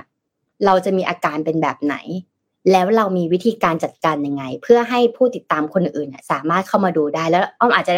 ได้ไอเดียว่าเอออย่าไอเดียนี้ดีอย่าเอาขึ้นมาโชว์นะคะคราวนี้งานวิจัยนี้เนี่ยมาจากนิวยอร์กไทม์นะคะแล้วก็เขาได้ทำการสำรวจมาว่าเอ้ยในปีในเบิร์นเอาท์เนี่ยมันเกิดมาหลายปีแล้วนะคะแล้วก็ทุกๆปีเนี่ยมันก็จะมีโซลูชันที่แตกต่างกันแต่สำหรับปีหน้าถ้าเราเริ่มมีอาการเบิร์นเอาท์เนี่ยเราจะมีวิธีการรับมือแบบไหนแบบโซลูชันใหม่ด้วยนะคะคราวนี้ตั้งแต่ปีสองพันตั้งแต่ปีสองพันยี่สิบตั้งแต่โควิดแล้วกันนะคะจนถึงปีสองพันยี่สิบเอ็ดเนี่ยไม่ว่าจะเป็นเรื่องสงครามไวรัสนะคะมันทำให้เราเนี่ยเกิดอาการความกลัวนะคะแล้วก็แต่ตั้งแต่ปีสองพันยี่สิบสองเนี่ยมันก็เป็นการเกิดใหม่มีเทคโนโลยีใหม่ๆเพราะว่าโควิดมันเริ่มซาใช่ไหมสงครามก็ยังมีอยู่นะแต่เริ่มมีเทคโนโลยีใหม่ๆอะไรเข้ามามันมีทั้งความกลัวทั้งความกังวลทั้งกลัวไม่ทันทั้งอะไรอย่างเงี้ยค่ะดังนั้นเนี่ยต่อไปนี้เนี่ยจะเป็นเรื่องราวของสุขภาพจิตยอดนิยมบางส่วนในปีสองพันยี่สิบสองนะคะที่จะมาปรับใช้เข้าสู่ปีสองพันยี่สิบสามนั่นเองค่ะข้อแรกให้ความสนใจกับสัญญาณทางกายภาพ ว่าเรารู้สึกเหนื่อยหน่ายลองเช็คว่าเอ้ยเราเหนื่อยจริงหรือเปล่ามันเป็นความเหนื่อยความง่วงหรือความเพลียนะคะตั้งแต่การนอนไม่หลับความเหนื่อยล้าจนไปถึงการปวดหัวปวดท้องและความอยากอาหารเปลี่ยนแปลงเปลี่ยนแปลงในเช่นรู้สึกว่าอยากกินมากขึ้นหรือบางทีก็รู้สึกไม่อยากจะกินอาหารเลยนะคะมีหลายวิธีที่ร่างกายของเราเนี่ยอาจจะบอกว่าเรากำลังหมดไฟหรือเบิร์นเอาท์และแม้ว่าความเหนื่อยหน่ายเหล่านี้อาจจะไม่ใช่การวินิจฉัยในการแพทย์อย่างเป็นทางการว่าสมมติเราไปหาหมอแล้วบอกว่าหมอคะหนูรู้สึกง่วงจังเลยค่ะรู้สึกเบื่อจังเลยค่ะหมออาจจะวินิจฉัยไม่ได้หมออาจจะบอกว่าอาเกินคุณก็ไปนอนก่อนใช่ไหมคะเพราะฉะนั้นตรงนั้นควรปรึกษาให้กับผู้บริการทางด้านสุขภาพหรือผู้เชี่ยวชาญทางด้านสุขภาพจิตเพื่อหาต้นตอของปัญหาอันนี้อ้อมแนะนำนะว่าสำหรับใครที่เริ่มมีอาการถ้ารุนแรงคือมันจะออกอาการแบบอ้วกอาเจียนเครียดหรือว่าร้องไห้แบบอัตโนมัติแต่ว่าถ้าอาการซอฟๆนี่ก็คือเริ่มนอนไม่หลับอะไรเงี้ยวิธีการคือลองไปหาไปพบจิตแพทย์ก่อนจะมีอยู่สองแบบคือพบจิตแพทย์กับนักจิตบำบัดแต่ขั้นตอนแรกก็คือจะไปพบจิตแพทย์ซึ่งการพบจิตแพทย์เนี่ยถ้าครั้งนึงประมาณไม่เกิน สามพัน นะครั้งนึงนะถ้าเป็นโรงพยาบาลเอกชนแล้วไปเดินไปหานะคะครั้งนึงเนี่ยไม่เกิน สามพัน แล้วก็ยังไม่ต้องให้ยาเพราะเขาจะคุยกับเราไปเรื่อยคุยกับเราเรื่อยแต่ถ้าเราสรุปว่าเฮ้ยมีผลในเรื่องของเคมีในสมองเริ่มมีปฏิกิริยาบางอย่างอาจจะให้ยาแต่สำหรับบางคนเริ่มรู้แล้วว่าเอ้ยฉันเริ่มมีอาการหรือซึมเศร้าหรือเบิร์นเอาท์อย่างเงี้ยลองไปหานักจิตบำบัดนักจิตบำบัดเนี่ยก็จะให้เจอประมาณอาทิตย์ละครั้งแต่อาทิตย์ละครั้งประมาณเดือนนึงและหลังจากนั้นน่ะอาจจะเจอสองอาทิตย์ครั้งอะไรอย่างเงี้ยค่ะหรือว่าเดือนละครั้งเขาก็จะมีการบ้านให้ซึ่งแต่ละคนน่ะการบ้านจะไม่เหมือนกันตามวิเคราะห์ของแต่ละคนนะคะและการไปพบในการนักจิตบำบัดต่อครั้งเนี่ยจะอยู่ที่ไม่เกิน สองพัน อืมประมาณชั่วโมงหรือชั่วโมงครึ่งเป็นการ follow up อย่างนี้ไปเรื่อยๆนะซึ่งมันเวิร์คเพราะว่าแต่ละคนเนี่ยมีอาการที่ไม่เหมือนกันเขาก็จะมีการบ้านให้เรามาทำนะคะอ่ะแล้วข้อที่สองเราอ่ะต้องเข้าใจก่อนว่าความเหนื่อยหน่ายเนี่ยแตกจากแตกต่างจากภาวะซึมเศร้าหลายๆคนคิดว่าโอ๊ยวันนี้ฉันไม่อยากทำงานเลยใช่ไหมฉันเป็นโรคซึมเศร้าค่ะบอสสมมติว่าสมมูลบอกว่าผมไม่ไหวแล้วผมอ้วกผมรู้สึกไม่โอเคผมต้องเป็นโรคซึมเศร้าแน่ๆเลยค่ะบอสไม่ได้นะเราต้องแยกให้ชัดเจนก่อนว่าระหว่างเราเหนื่อยหน่ายจากการทำงานกับภาวะซึมเศร้ามันต่างกันยังไงอาการของภาวะซึมเศร้าและภาวะหมดไฟเนี่ยสามารถแยกได้แต่ว่าอาจจะยากสักนิดนึงเพราะว่าทั้งสองอย่างเนี่ยอาจจะทำให้เราเนี่ยเกิดอาการอยากนอนมากเกินไปหรือว่าไม่อยากจะนอนนะคะหรือมีปัญหาในการโฟกัสในการทำงานแต่ว่าภาวะในการซึมเศร้าเนี่ยเป็นภาวะทางการแพทย์ที่สามารถวินิจฉัยได้แต่เบิร์นเอาท์เนี่ยแพทย์ไม่สามารถวินิจฉัยได้ค่ะดังนั้นในขณะที่เรารู้สึกว่าเริ่มมีอาการเบิร์นเอาท์หรือหมดไฟเนี่ยลองเช็คว่าไอ้ความเหนื่อยของเราอันเนี้ยมันเกิดจากการทำงานหรือเปล่าหรือมันเกิดจากอะไรหรือเปล่าที่ทำให้เรารู้สึกหนักใจกับงานที่ต้องทำแบบต่อเนื่องยิ่งถ้าเรารู้สึกว่าเราไม่โอเคกับงานอันเนี้ยแล้วเรายิ่งทำต่อเนื่องเนี่ยอาการเบิร์นเอาท์ของเราก็จะมากขึ้นนะคะบางทีมันนำไปสู่ในเรื่องของจิตใจนะลึกๆนะไม่เช่นรู้สึกว่าเรารู้สึกดูถูกโดนดูถูกเรารู้สึกว่าเราถูกเหยียดหยามว่างานเราไม่โอเคเริ่มรู้สึกหมดแรงและไม่พอใจกับงานที่เราทำทั้งๆที่เรารู้สึกว่างานนี้เราเคยชอบมันมากเลยเรารักมันมากเลยแต่ทำไมวันนี้เรารู้สึกไม่โอเคนะอะไรเงี้ยซึ่งพอมันเกิดอาการแบบนี้ค่ะงานของเราที่เราเคยชอบหรืองานอดิเรกของเราที่เราเคยทำเนี่ยมันจะทำให้เราขาดพลังงานส่วนว่าพี่เอ็มบอกว่าพี่เนี่ยชอบอ่านหนังสือพี่ชอบอ่านหนังสือมากเลยพี่รู้สึกว่าอ่านหนังสือโอเคแต่วันนึงไม่อยากอ่านแล้วว่าเบื่ออ่านไปทำไมก็ไม่รู้อันนี้ความรู้สึกที่เป็นงานอดิเรกของเราในสิ่งที่เราชอบมันจะหายไปแล้วมันจะยิ่งทำให้เราหมดไฟไปด้วยนะคะดังนั้นในทางในทางตรงกันข้ามเราลองไปดูกันว่าไอสิ่งที่เราเคยทำอ่ะเวลานักจิตบำบัดจะเริ่มถามเลยว่าสิ่งที่คุณน่ะเคยทำอ่ะคืออะไรแล้วคุณยังทำมันอยู่ไหมและทำไมคุณถึงไม่ทำเพราะอะไรนี่แหละมันก็จะเริ่มเช็คได้ว่าอาการเบิร์นเอาท์เนี่ยเริ่มเกิดขึ้นแล้วนะคะข้อที่สามค้นหาความสุขในการทำกิจกรรมต่างๆเช่นลองนึกว่าเวลาที่คุณมีความสุขและเป็นอิสระมันมีอะไรบ้างบางคนอาจจะร้องเพลงในห้องน้ำบางคนอาจจะเอ่อทำงานไปด้วยร้องเพลงไปด้วยบางคนอาจจะชอบทำอาหารบางคนอาจจะชอบไปวิ่งแล้วเปิดเพลงแบบนี้ค่ะลองนึกลองหลับตาและนึกดูว่ากิจกรรมแบบไหนที่ทำให้เรารู้สึกมีความสุขและเป็นอิสระอิสระคือทำเมื่อไหร่แล้วก็ไม่มีคนสนใจเราอาจจะเป็นพื้นที่ที่อยู่คนเดียวและลองหากิจกรรมแบบนี้เช่นเราอาจจะเคยกระโดดโลดเต้นพร้อมกับยกแขนขึ้นในคอนเสิร์ตเต้นในห้องน้ำเต้นในห้องอะไรอย่างเงี้ยหรือว่าเรากำลังเชียร์ทีมกีฬาโปรดและเรารู้สึกเอ้ย มันชนะแล้วฟุตบอลโอเคอะไรเงี้ยกลายเป็นว่าการเคลื่อนไหวเหล่านี้ค่ะและมันทำให้เราตอบสนองกับความรู้สึก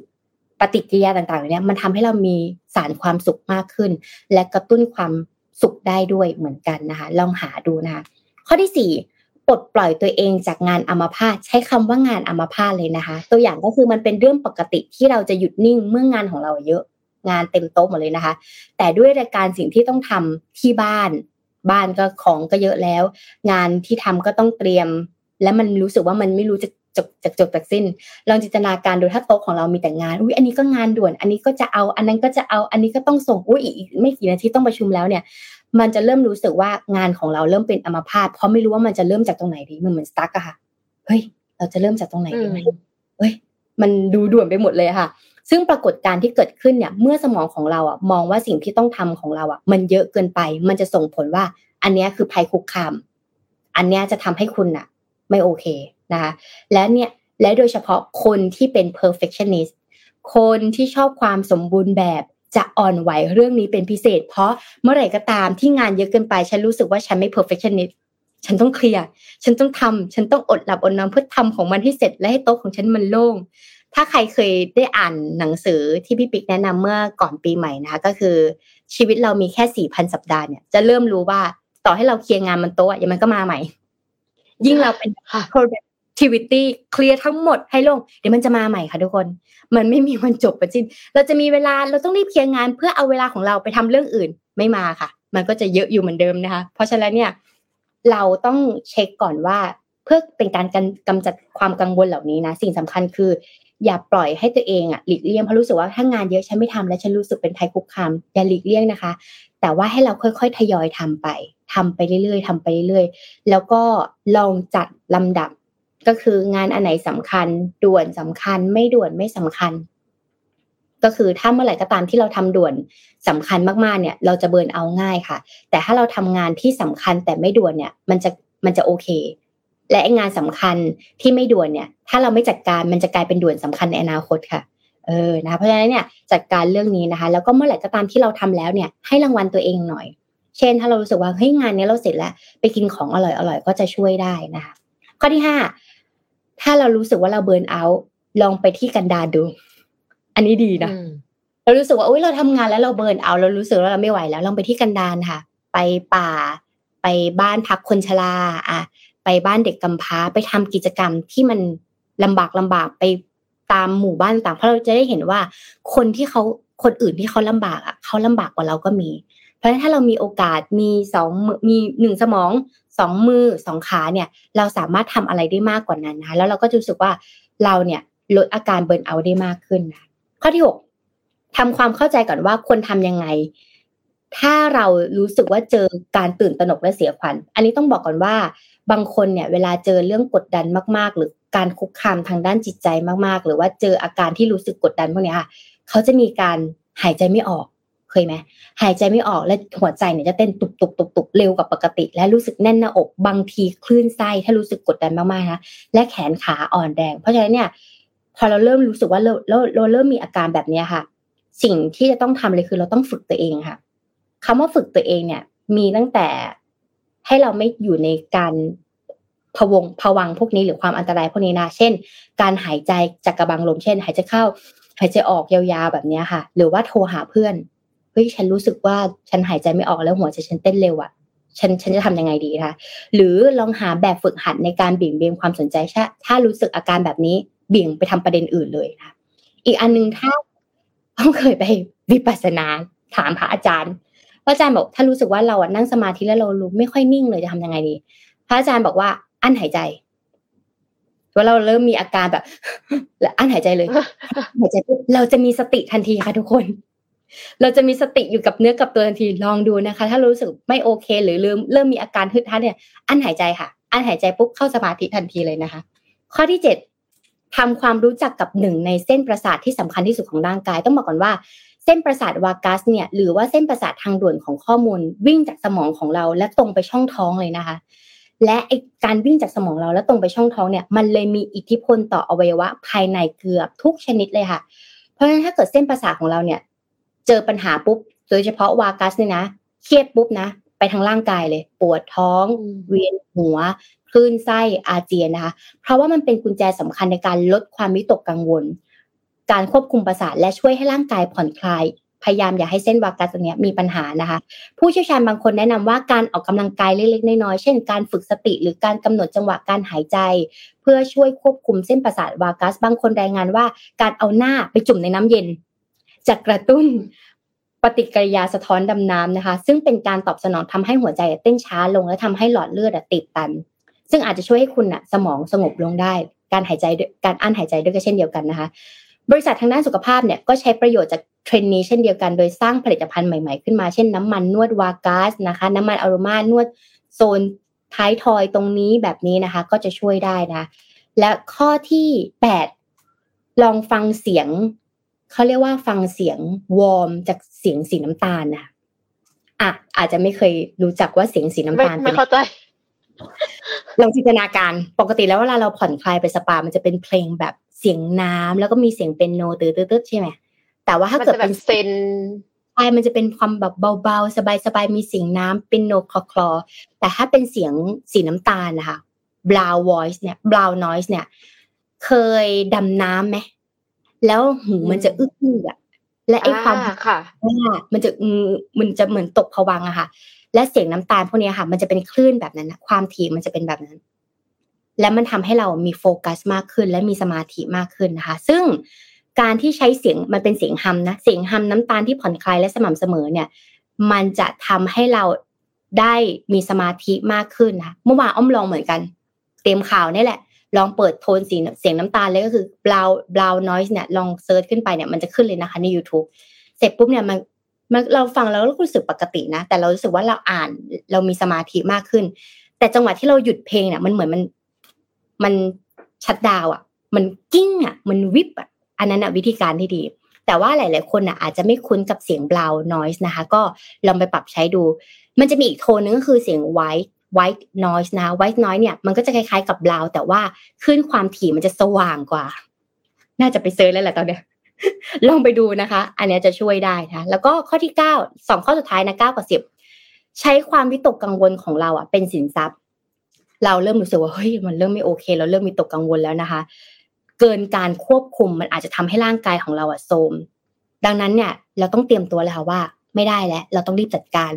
คือไม่ใช่ว่าเรารู้สึกว่าเบิร์นเอาท์แล้วก็ปล่อยเบิร์นเอาท์ไปเรื่อยนะไม่ได้นะถ้าเราเริ่มรู้สึกเบิร์นเอาท์เนี่ยเราต้องรีบจัดการอันนี้ถือว่าเป็นสัญญาณที่ดีที่คุณจะได้เริ่มกลับมาดูแลตัวเองนะแล้วก็ข้อสุดท้ายเอ่อถ้ารู้สึกว่ามีโซลูชันใหม่ๆอ่าอันนี้จะเข้ามาดูคอมเมนต์ของแต่ละคนแล้วว่าถ้าเริ่มมีโซลูชันใหม่ๆในการรักษาการเบิร์นเอาท์หรือมีวิธีการจัดการเนี่ยลองแชร์มาแล้วเราจะได้เห็นแล้วว่ามีวิธีหลายอย่างที่มันแมทช์กับเราและหลายอย่างที่มันไม่แมทช์กับเราอ้อมรู้แล้วแหละว่า brown noise กับ white noise ไม่น่าจะมีใครรู้จักนี่ก็เพิ่งรู้เหมือนกันจากเมื่อวานน่าจะเป็นโซลูชันที่ดีได้นะมีเอ่อคุณกัญญาบอกว่าฝึกจิตและสมาธิช่วยให้ดีขึ้นอ่าใช่นะคะสำหรับใครที่นั่งสมาธิแล้วไม่นิ่งลองอั้นหายใจดูค่ะคุณจะนิ่งแน่นอนนะคะแล้วก็เริ่มมีเบิร์นเอาท์หลังปีใหม่คิดถึงทริปท่องเที่ยวทริปต่อไปตั้งไว้ก่อนอ่าแล้วมันจะฮึดอยากทำงานให้เสร็จแล้วก็ว่าเฮ้ยทริปมันจะมาถึงลองดูนะคะพวกเสพติดการท่องเที่ยวอันนี้อ้อมก็ทำเหมือนกันค่ะช่วงประมาณอายุยี่สิบห้าเวลาที่ทำงานแล้วรู้สึกแบบไม่โอเคกับหัวหน้างานหรืออะไรเงี้ยแต่เราก็จะตั้งเป้าเลยว่าฉันจะไปเที่ยวที่นี่วงไว้เลยค่ะว่าครั้งต่อไปเนี่ยคือหยุดลองวีคเอนด์เมื่อไหร่แล้วเสร็จเราก็คือคิดแล้วว่าโอเคหาตัวเครื่องบินหาตัวเครื่องบินไปที่ไหนได้อะไรอย่างนี้ใช่ไหมปฏิทินมาแล้วนะจ๊ะปฏิทินสำหรับปีนี้นะคะโดยเฉพาะเดือนเมษาหยุดประมาณเกือบสิบสี่วันนะเฉพาะเดือนเมษายนนะวงไว้เลยเราจะไปเที่ยวไหนบ้างแล้วทุกครั้งที่เราเอาง่ายเอาทริปท่องเที่ยวเนี่ยแปะไปที่โต๊ะทำงานก็ได้ค่ะถ้ารู้สึกว่าไม่โอเคแล้วก็แปะไปเลยนี่ฉันจะไปทริปนี้มันเราเราจะได้เริ่มฮึดสู้ได้นะก็เป็นไอเดียนะคะสำหรับการเตรียมตัวแล้วก็รีเช็คตัวเองสำคัญก็คือลองไปหาหมอหรือว่าจิตแพทย์ดูก็จะช่วยได้เคยเบิร์นเอาท์บ้างเป็นพักๆก็จะคิดถึงชีวิตบ้านปลายที่ฝันเอาไว้ใช้ที่ไว้ที่วางเป้าหมายเก็บตังค์ได้อีกเยอะฝันไปเรื่อยๆจะค่อยมีแรงขึ้นมาอาจถูกต้องเมื่อไหร่ก็ตามที่เรามีเป้าหมายเราจะมีความหวังและเรามีความหวังนะคะอ่าโอ้ค่ะเอ่อจริงๆแล้วอ่ะที่ที่อ้อมบอกว่าให้ลองไปที่กันดารอ่ะพี่มีเพื่อนที่เขา คือไม่ใช่เบิร์นเอาท์ธรรมดาคือเบิร์นเอาท์ขนาดเป็นซึมเศร้าเลยแต่ว่าแล้วพอหลังจากนั้นน่ะเขาไปสอนเด็กที่บนดอยไปสอนเด็กบนดอยแบบสัก สองถึงสาม เดือนอ่ะแล้วหลังจากนั้นดีขึ้นค่ะหยุดยาได้คือเหมือนกับว่าในในความรู้สึกในความรู้สึกเอ็มนะทุกคนคือเอ็มรู้สึกว่าบางครั้งอ่ะเราเบิร์นเอาท์เพราะรู้สึกว่างานที่เราทำไม่มีความหมายคือไม่ได้หมายความว่าต้องให้เปลี่ยนงานแต่หมายความว่างานที่ไม่ทำไม่มีความหมายหมายความว่าต่อให้มีเราหรือไม่มีเราองค์กรก็เป็นแบบนี้แหละงานมันก็เป็นแบบนี้แหละไม่ได้แตกต่างอะไรกันพอเป็นแบบนั้นปั๊บเราก็รู้สึก powerless เราก็รู้สึกว่าเราไม่ได้มีค่าอะไรแต่ว่าพอเราเปลี่ยนบรรยากาศอะค่ะเราไปทำงานในแบบที่สมมติว่าสอนเด็กบนดอยเนี่ยคือเราด้วยความที่เราก็เรียนมาประมาณนึงเนาะใครๆก็ตามสามารถสอนได้หมดหรือว่าไปสร้างสร้างโรงเรียนสร้างห้องน้ำนึกออกไหมคะคือการย้ายของอ่ะทุกคนอ่ะทำได้หมดอยู่แล้วแล้วสิ่งที่เราทำอ่ะมันมีความหมายเพราะว่ามันเห็นชัดเจนว่ามันเกิดห้องน้ำขึ้นมานะหรือว่าเด็กอ่ะเขาได้ความรู้จากเราไปโอเคมันอาจจะไม่ได้ว่ายั่งยืนมากหรอกหลายคนน่ะมีคนที่ against against ค่ายอาสาด้วยนะเขาบอกว่ามันเหมือนกับถ้าพูดคือเขาพูดแรงพอสมควรกับความใคร่ทางคุณธรรมของคนอะไรอย่างเงี้ยแต่ว่าคือคือเอ็มรู้สึกว่าถ้าสมมติว่าเราไปด้วยใจที่จะให้จริงๆอ่ะไม่ได้ไปเพื่อที่จะทำคอนเทนต์ลงโซเชียลมีเดียค่ะอันนั้นน่ะคนรับเขาก็จะรู้สึกได้ถึงถึงจิตใจที่ดีงามของเราเนาะแล้วเราเองอ่ะเราก็จะรู้สึกว่าสิ่งที่เราทำไปอ่ะมันมีคุณค่ามีความหมายต่อคนอื่นมันไม่ใช่ว่ามีเราหรือไม่มีเราก็เหมือนกันพอเป็นแบบนั้นแล้วอ่ะเอ็มเชื่อว่าเราจะรู้สึกดีขึ้นแล้วก็น่าจะดีขึ้นจากอาการเบิร์นเอาท์หรือว่าซึมเศร้าด้วยค่ะแต่ว่าก็คือต้องทำคู่กันนะคือถ้าสมมติว่ายังแค่เบิร์นเอาท์เฉยๆอ่ะอาจจะสามารถฮีลตัวเองได้แต่ว่าถ้าไปถึงซึมเศร้าแล้วเนี่ยอย่าคาดหวังว่าการรักษาตัวเองอย่างเดียวอ่ะมันจะทำได้ให้แบบปรึกษาผู้เชี่ยวชาญนะคะนักจิตวิทยาจิตแพทย์คือเข้ารับการรักษาแบบเป็นระบบเพราะบางครั้งหลายคนหยุดยาเองแล้วคิดว่าตัวเองหายแล้วจริงๆแล้วอาจจะยังไม่หายแล้วมันกลับมาใหม่ทีนี้รุนแรงกว่าเดิมนี่น่ากลัวมากเพราะฉะนั้นคือถ้าใครที่รู้สึกว่าตัวเองไม่โอเคแล้วนอนไม่หลับต่อกันเจ็ดวันน่าจะน่าจะต้องเข้ารับการรักษาแล้วค่ะอืมของอ้อมนี่ก็ใช้บริการจิตแพทย์กับนักจิตบำบัดค่ะเรียกว่าเป็น เอฟ ซี เกิดเหตุการณ์ปุ๊บก็แต่ว่ามันมันเป็นเป็นปฏิกิริยาทางร่างกายที่มันเอฟเฟกต์ออกมาแล้วเราไปหาหมอแล้วหมอก็เลยพอเจอก็คือใช้วิธีการบำบัดแต่ว่าไม่ได้กินยาซึ่งก็ช่วยได้มากมากเพราะว่าบนโลกใบนี้เรามีทั้งเรื่องเงินเฟ้องานที่ต้องทำเหรียญคริปโตล่วงสิ่งที่ต้องจัดการแล้วก็งานทุกอย่างใช่ไหมยิ่งโดยเฉพาะเราเป็นผู้บริหารอย่างอ้อมกับพี่เอ็มเนี่ยเป็นผู้บริหารเราต้องจัดการจัดแจงทุกอย่างเนี่ยดังนั้นเนี่ยจิตใจเราต้องแข็งแรงค่ะและถ้าจิตใจเราแข็งแรงอ่ะร่างกายเราต้องแข็งแรงและอย่างที่พี่เอ็มบอกก็คือเราทำเราฮีลตัวเองไม่ได้ถ้าเป็นภาวะซึมเศร้าถึงกินยาเราต้องมีผู้เชี่ยวชาญและหมออย่างใกล้ชิดค่ะเพราะฉะนั้นแล้วเนี่ยการดูแลตัวเองอ่ะก็สำคัญอ่ะเอาประมาณนี้เดี๋ยววันนี้น่าจะไม่จบค่ะ ไปที่ข่าวดีกันบ้างค่ะเราแบบว่าพูดถึงข่าวแล้วนะคะเรื่องของเศรษฐกิจมาที่ข่าวดีเรื่องของ เอส ซี บี กันบ้างค่ะบัตรเดบิต เอส ซี บี เนี่ยคว้าห้ารางวัลยอดเยี่ยมจากสามสถาบันชั้นนำด้านการเงินระดับโลกตอกย้ำความโดดเด่นด้านการนำเสนอสิทธิประโยชน์โดนใจลูกค้ายุคใหม่อ่าถ้าใครยังไม่มีบัตรเดบิตเนี่ยต้องฟังเลยนะคะล่าสุดธนาคารพาณิชย์ล่าสุดธนาคารไทยพาณิชย์คว้าห้ารางวัลยอดเยี่ยมจากสามสถาบันชั้นนำด้านการเงินระดับโลกด้วยผลงานอันโดดเด่นของผลิตภัณฑ์บัตรเครดิต เอส ซี บี Mastercardบัตรเดบิตใบแรกของเมืองไทยที่ลูกค้าสามารถเลือกสิทธิประโยชน์ตรงกับไลฟ์สไตล์ด้วยตนเองโดยผลิตภัณฑ์บัตรเดบิตใบนี้เนี่ยได้รับรางวัลต่อเนื่องเป็นปีที่สามติดต่อกันแล้วค่ะซึ่งสะท้อนถึงความมุ่งมั่นในการนำขีดความสามารถทางเทคโนโลยีดิจิทัลมาวิเคราะห์และศึกษาข้อมูลเชิงลึก Customer Insight ของลูกค้าในแต่ละกลุ่มได้อย่างตรงจุดเพื่อคิดค้นและออกแบบผลิตภัณฑ์ที่สามารถนำเสนอสิทธิพิเศษและโปรโมชั่นที่หลากหลายตอบโจทย์ไลฟ์สไตล์ของลูกค้ายุคใหม่ค่ะโดยห้ารางวัลยอดเยี่ยมจากผลิตภัณฑ์บัตรเดบิต เอส ซี บี ที่ได้ที่บริษัท ขอโทษค่ะบัตรเดบิตที่ธนาคารไทยพาณิชย์ได้รับเนี่ยประกอบไปด้วยหนึ่งก็คือรางวัล Outstanding Digital ซี เอ็กซ์ Bank Card ประจำปีสองพันยี่สิบสองที่จัดขึ้นโดย The Digital Banker เว็บไซต์ด้านการเงินการธนาคารระดับโลกค่ะสองรางวัล Best Debit Card Initiative ประจำปีสองพันยี่สิบสองจัดขึ้นโดย Retail Banker International เว็บไซต์ด้านการเงินการธนาคารระดับโลกค่ะสามรางวัลผลิตภัณฑ์ธนาคารยอดเยี่ยมด้านธุรกิจลูกค้าบุคคล Best Retail Banking Product ประจำปีสองพันยี่สิบสองจัดขึ้นโดย World Economic Magazine นิตยสารการเงินและเศรษฐกิจชั้นนำจากสหรัฐอเมริกาสี่รางวัล Debit Card of the Year ประจำปีสองพันยี่สิบเอ็ดนะคะอันนี้คือของปีก่อนหน้านี้จัดขึ้นโดย The Digital Banker แล้วก็ห้าก็คือรางวัล Debit Card of the Year ประจำปีสองพันยี่สิบจัดขึ้นโดย The Digital Banker ค่ะและนี่ก็เป็นหนึ่งในความสุดยอดของ เอส ซี บี ในปีนี้นะคะแล้วก็ต้องขอขอบคุณข้อมูลดีๆจาก เอส ซี บี ด้วยค่ะถ้าใครที่ยังไม่ได้มีบัตรเดบิตเนี่ยลองไปดูนะคะเพราะว่าบัตรเดบิตคือปกติแล้วอ่ะมันจะมีสวัสดิการจะพูดว่ายังไงอ่ะสิทธิประโยชน์ส่วนใหญ่อ่ะมันจะมาจากบัตรเครดิตเนาะบัตรเครดิตเนี่ยโอ้ยเลือกได้สารพัดเลยแต่บัตรเดบิตไม่ค่อยมีพูดตรงๆแต่ว่าเอส ซี บี Mastercard เนี่ยเขาทำให้เราสามารถเลือกสิทธิประโยชน์ตรงกับไลฟ์สไตล์ได้ด้วยตนเองได้รางวัลมาเยอะขนาดนี้น่าสนใจนะคะไปหาข้อมูลต่อกันได้ค่ะอืมอู้พอดูแล้วเมื่อกี้มีหลายๆท่านบอกว่านักจิตบำบัดราคาเท่าไหร่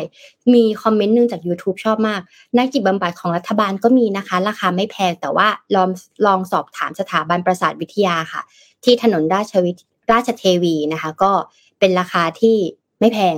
ก็จะสามารถเข้าไปพบได้นะแล้วก็มีอีกแบบนึงก็คือโทรโทรเดี๋ยวนี้มันมีแอปพลิเคชันหนึ่งเป็นสตาร์ทอัพไทยนี่แหละก็จะน่าจะเป็นอุกก้าที่เอ่อมีแหล่งนักจิตวิทยาอะไรเลยนักจิตวิทยาได้ใช่แล้วนัดคุยได้เพราะว่าบางทีคิวยาวแต่ละที่นะคะก็ก็ลองได้ด้วยเหมือนกันอ่าอุ๊ยอย่าอ้อมพาไปข่าวหนึ่งอันนี้ชอบมากเพราะว่าเราเนี่ยขยะล้นโลกโดยเฉพาะขยะล้นโลกอะขยะล้นโลกมากๆนะคะแต่จะดีกว่าไหมที่เราสามารถสร้างบ้านจากขยะรีไซเคิลได้แล้วทนทานพอๆกับก้อนอิฐได้เลยนะคะ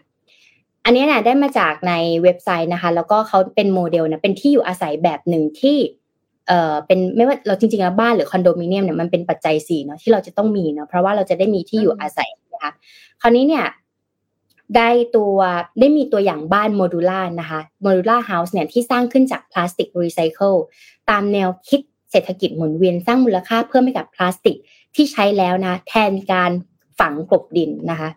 เอ่อจูเลียนเดอร์สเมธนะคะสถาปนิกชาวเบลเยียมเนี่ยร่วมกับบริษัทสตาร์ทอัพสัญชาตินอร์เวย์นะคะซึ่งเป็นโครงการเพื่อพัฒนาเมืองอย่างยั่งยืนของสหประชาชาติได้ออกแบบบ้านโมดูล่าให้มีต้นทุนต่ำเหมาะสำหรับพื้นที่ทางตอนใต้ของทะเลทรายซาฮาราในประเทศแอฟริกาซึ่งถือเป็นพื้นที่ที่เกิดปัญหาการขาดแคลนวัสดุการก่อสร้างพอขาดแคลนวัสดุก่อสร้างก็สร้างบ้านไม่ได้นั่นเองนะคะโครงสร้างหลักและผนังของบ้านขนาดหกสิบตารางเมตรเนี่ยทำจากพลาสติกรีไซเคิลรวมกันประมาณแปดตันทั้งนี้บ้านโมดูล่านี้ได้มีการจดสิทธิบัตรเป็นที่เรียบร้อยแล้วนะคะว่าประกอบไปด้วยสิทธิบัตรโครงสร้างรองรับน้ำหนักและผนังซึ่งโครงสร้างดังกล่าวเนี่ยทำจากพลาสติกรีไซเคิลถึง หนึ่งร้อยเปอร์เซ็นต์ นี่คือทั้งหมดอ่ะเป็น หนึ่งร้อยเปอร์เซ็นต์ นั่นเองนะคะก็จะช่วยให้พลาสติกเนี่ยที่ใช้แล้วหลายล้านตันกลายเป็นวัสดุก่อสร้างที่มีประโยชน์ในอนาคตอีกด้วยค่ะนอกจากนี้นะคะก็ยังมีเป้าหมายที่จะขยายผลิตภัณฑ์ให้กว้างขึ้นเช่นตู้เก็บอาหารตู้ยาเคลื่อนที่แบบควบคุมอุณหภูมิรวมถึงที่พักผู้ลี้ภัยและอาคารโมดูล่าขนาดใหญ่เช่นโรงเรียนโรงพยาบาลทั้งยังออกแบบให้สอดคล้องกับสภาพอากาศนะคะและวิถีการดำรงชีวิตของผู้คนในเมืองนั้นโดยวิธีที่ปลอดภัยและก็ยั่งยืนนะคะถือว่าบ้านโมดูล่านี้เนี่ยมีทัศนียภาพและโครงสร้างที่สวยงามนะออกแบบดีนะน่าอยู่น่าอาศัยเป็นอย่างมากนะคะเรียกได้ว่าเป็นการร่วมมือร่วมแรงจากหลายๆฝ่ายที่ได้ผลลัพธ์ตรงตามวัตถุประสงค์แถมยังสามารถนำไปใช้ให้เกิดประโยชน์ในวงสังคมในวงกว้างด้วยนะคะในไหนขยะมันก็เยอะแล้วอ่ะเนาะเราก็เลยอาจจะเอามาทำยังไงให้ขยะขยะมีประโยชน์ก็มาสร้างบ้านละกันเพราะยังไงมันย่อยสลายยากใช่ไหมสร้างบ้านจะได้โอเคนะคราวนี้ พอเอามาอ่านเนี่ยก็เลยไปหาสแต็กหนึ่งขึ้นมาว่าเอ๊ะขยะมันเยอะขนาดนี้เลยเหรอแล้วในอนาคตเนี่ยเราจะสามารถทำประโยชน์อะไรบ้างจากขยะพลาสติกเหล่านี้นะคะเพราะฉะนั้นเนี่ยก็เลยไปอ่านงานวิจัยหนึ่งก็คือมีสแต็กนะคะของการอัตราการเติบโตของขยะรีไซเคิลนั่นหมายความว่าธุรกิจในอนาคตถ้าใครเข้ามากระโดดในธุรกิจของรีไซเคิลเนี่ยเงินเยอะมากนะคะทุกคนเยอะจริงๆนะอันนี้ขึ้นกราฟขึ้นมาแล้วนะคะเขาบอกว่าในขนาดในตลาดเนี่ยที่ให้บริการรีไซเคิลขยะทั่วโลกเนี่ยจะมีมูลค่าถึง แปดสิบเอ็ดจุดสามพันล้านเหรียญสหรัฐภายในปีสองพันห้าร้อยเจ็ดสิบเอ็ดค่ะคาดว่าจะเติบโตที่อัตราการเติบโตต่อปีเนี่ยอยู่ที่ ห้าจุดสองเปอร์เซ็นต์ นะคะการรับรู้ของผู้บริโภคเนี่ยจะเริ่มเยอะขึ้นแล้วก็จะเริ่มเห็นว่าที่ไหนเนี่ยที่มีประโยชน์รักโลกและรีไซเคิลเนี่ยเขาก็จะจอยด้วยคือลูกค้าก็จะจอยด้วยนะคะซึ่งประโยชน์ของการรีไซเคิลขยะเนี่ยคาดว่าจะส่งผลดีต่อการเติบโตในตลาดช่วงที่คาดการเอาไว้แล้วกันแล้วก็ในช่วงของโควิดที่ผ่านมาเนี่ยมันมีขยะไม่ว่าจะเป็นเรื่องของถุงมือหน้ากากอนามัยนะคะแล้วก็เครื่องช่วยหายใจที่เออบรรจุภัณฑ์ต่างๆเหล่านี้ค่ะทำให้ขยะเนี่ยเพิ่มขึ้นแบบไม่หยุดทุกวันนี้ก็ยังมีขยะเหล่านี้อยู่นะคะและที่สำคัญเลยก็คือมันมีสารเคมีอันตรายมากในขยะเช่นโลหะและเกลือนะคะไม่ว่าจะเป็นอย่างที่พี่เอ็มบอกคือชิปเนาะชิปเนี่ยเอ่อพวกอะไรอิเล็กทรอนิกส์อย่างเงี้ยค่ะมันย่อยสลายยากนะคะบางทีเนี่ยถ้าไม่รีบย่อยสลายมันก็จะมีสารเคมีและมีความอันตรายแต่ถ้าย่อยสลายก็ต้องทำให้ดีเพราะว่าถ้าย่อยสลายไม่ดีมันก็เป็นอันตรายเหมือนกันนะคะโดยเฉพาะช่วงนี้เทคโนโลยีอ่ะพอมันถูกลงอ่ะคนจะไม่ค่อยซ่อมไงปกติแล้วอ่ะสมมติเมื่อก่อนใช่ตู้เย็นบ้านเราเราจะเรียกตู้เย็นบ้านเราว่าพี่ตู้เย็นเพราะว่าตู้เย็นอันเนี้ยอายุมากกว่าเราแก่กว่าเราค่ะมากกว่าเราแล้วเวลาพี่ตู้เย็นเนี่ยมีปัญหาพี่ตู้เย็นก็จะไปซ่อมใช่มั้ยเวลาซ่อมก็ซ่อมนิดๆหน่อยๆแต่ตอนเนี้ยตู้เย็นราคามันถูกมันถูกในขณะที่เราไม่ต้องไปซ่อมเราเปลี่ยนเลยเราทิ้งอันเดิมแล้วเราก็ไปซื้ออันใหม่แล้วของเดิมเนี้ยค่ะมันกลายเป็นขยะที่มันย่อยสลายไม่ได้หรือถ้าเกิดจะย่อยสลายมันก็ต้องมีกรรมวิธีต่างๆที่มันมีคอสและต้นทุนนี่ค่อนข้างเยอะนะคะเพราะฉะนั้นถ้าเราไม่และไม่ทำลายเนี่ยมันก็จะมีสารตะกั่วเอ่อมีเบริเลียมนะคะสารเหล่านี้มันมาจากขยะอิเล็กทรอนิกส์นั่นเองค่ะเพราะเนี่ยพอเห็นสแต็กเนี่ยเราก็จะเริ่มเห็นแล้วว่าถ้าใครทำธุรกิจเกี่ยวกับรีไซเคิลนะธุรกิจบริการเกี่ยวกับรีไซเคิลนะนี่มันแบ่งออกมาเลยมีทั้งกระดาษมีทั้งแบตแบตเอ่อแบตเตอรี่อิเล็กทรอนิกส์นะคะมีเรื่องของพลาสติกนะคะมีเรื่องของกระจกอาหารต่างๆเนี่ยกราฟมันเพิ่มขึ้นเรื่อยๆค่ะมันเพิ่มขึ้นตั้งแต่ปีสองพันสิบแปดจนถึงปีสองพันยี่สิบแปดนะคะระหว่างสิบปีเนี่ยเติบโตอย่างต่อเนื่องเพราะฉะนั้นถ้าเกิดใครจะทำหาธุรกิจใหม่ๆเนี่ยสามารถมาจอยนี้ได้นะคะโดยเฉพาะกลุ่มหลอดไฟแบตเตอรี่และอุปกรณ์อิเล็กทรอนิกส์เนี่ยมีแนวโน้มที่จะเพิ่มขึ้นเติบโตขึ้น หกจุดเจ็ดเปอร์เซ็นต์ นะคะที่คาดการเอาไว้แล้วก็ความต้องการอุปกรณ์อิเล็กทรอนิกส์เช่นหน้าจอโทรศัพท์มือถืออุปกรณ์โทรคมนาคมแล็ปท็อปตู้เย็นเพิ่มขึ้นอย่างมากจากอุปกรณ์อิเล็กทรอนิกส์ที่ลดลงแล้วก็ไม่ค่อยซ่อมแล้วก็เปลี่ยนไปนะคะคราวนี้อีกอันนึงสแต็กนึงที่น่าสนใจก็คือถ้าสมมุติว่าเอ่อในโซนของเอเชียเนาะอ่าในโซนของเอเชียในในระดับภูมิภาคนะคะเอเชียแปซิฟิกเนี่ยเป็นผู้นำตลาดและคิดเป็น สามสิบเก้าจุดเก้าเปอร์เซ็นต์ ของสุ่มแบ่งรายได้ทั่วโลกในปีสองพันห้าร้อยหกสิบสามนะคะในปีนี้เนาะแล้วก็ได้เออในปีสองพันห้าร้อยหกสิบสามแล้วก็ขยายตัวประชากรเนี่ยและพัฒนาอุตสาหกรรมอย่างรวดเร็วนะคะการขยายตัวของเมืองส่งผลให้ใช้ทรัพยากรธรรมชาติก็คือต้องถางป่าต่างๆนะสร้างเมืองแล้วก็สร้างของเสียที่เพิ่มขึ้นอย่างมากภูมิภาคนี้เนี่ยเป็นที่ตั้งของยี่สิบแปดมหานครและแต่ละแห่งเนี่ยมีประชากรมากถึงสิบล้านคนนะคะปัจจัยทั้งหมดเหล่านี้นะคะมีแนวโน้มที่จะเพิ่มการต้องการบริการของธุรกิจรีไซเคิลในขยะภูมิภาคนะคะแล้วก็ในช่วงที่สถานการณ์โควิดแบบนี้หรือว่าสถานการณ์ที่กำลังเปลี่ยนถ่ายธุรกิจอัตราเงินเฟ้อต่างๆเนี่ยธุรกิจที่มีความต้องการในอนาคตไม่ใช่แค่เทคโนโลยีนะก็เป็นโซนของรีไซเคิลนั่นเองนะคะก็เก็บไว้เป็นไอเดียว่าเออมันมานะมันมานะเออเพราะว่าก็เตรียมตัวเอาไว้เออนั่นเองหลายคนนะคะคิดว่า อี เอส จี อ่ะมันเป็นสิ่งที่เอาไว้ทำสร้างภาพแต่จริงๆแล้วไม่ใช่นะเพราะว่าอย่างที่อ้อมเอามาเล่าให้ทุกคนฟังเนี่ยค่ะว่าธุรกิจรีไซเคิลอ่ะคือถ้าทำตอนเนี้ยกลายเป็นว่าได้ทั้งเงินและช่วยทั้งโลกด้วยนะคะ ตลาดธุรกิจแฟชั่นนะคะเมื่อเมื่อคืนน่ะพี่แท็บบอสเนี่ยเขาอัดคลิปอันนึงซึ่งก็คือพูดถึงห้า ห้าเทรนด์ที่ The Economist เขาพูดถึงมีเรื่องของการรีไซเคิลแฟชั่นคือหมายถึงว่าปกติแล้วแฟชั่นอินดัสทรีเนี่ยเป็นสิ่งที่สร้างขยะเยอะมากใช่ไหมคะเทรนด์แป๊บเดียวเปลี่ยนเดี๋ยวแบบว่า mid season sale end of season sale ใช่ไหมคะแล้วก็เริ่มใหม่ซื้อใหม่ซื้อเสื้อผ้าใหม่กลายเป็นมีขยะเต็มไปหมดเลยเขาก็เอามา refurbish คือเอาเสื้อผ้าเดิมอะมามาทำให้มันเป็นสไตล์ใหม่แล้วก็ใส่ได้อีกเป็นแฟชั่นแบบเก๋ๆคือเป็นเพิ่มมูลค่าด้วยนะมันไม่มันมันสวยกว่าแบบที่ออริจินอลมาด้วยนะคะดังนั้นเนี่ยขนาดธุรกิจแฟชั่นซึ่งแต่เดิมสร้างขยะเยอะมากเขายังปรับตัวแล้วแล้วก็คนก็ตอบรับเทรนด์นี้เป็นอย่างดีด้วยเพราะฉะนั้นถ้าใครที่มีไอเดียเนี่ยเอ็มคิดว่าเริ่มทำตอนนี้ไม่สายค่ะเป็นหนึ่งในธุรกิจที่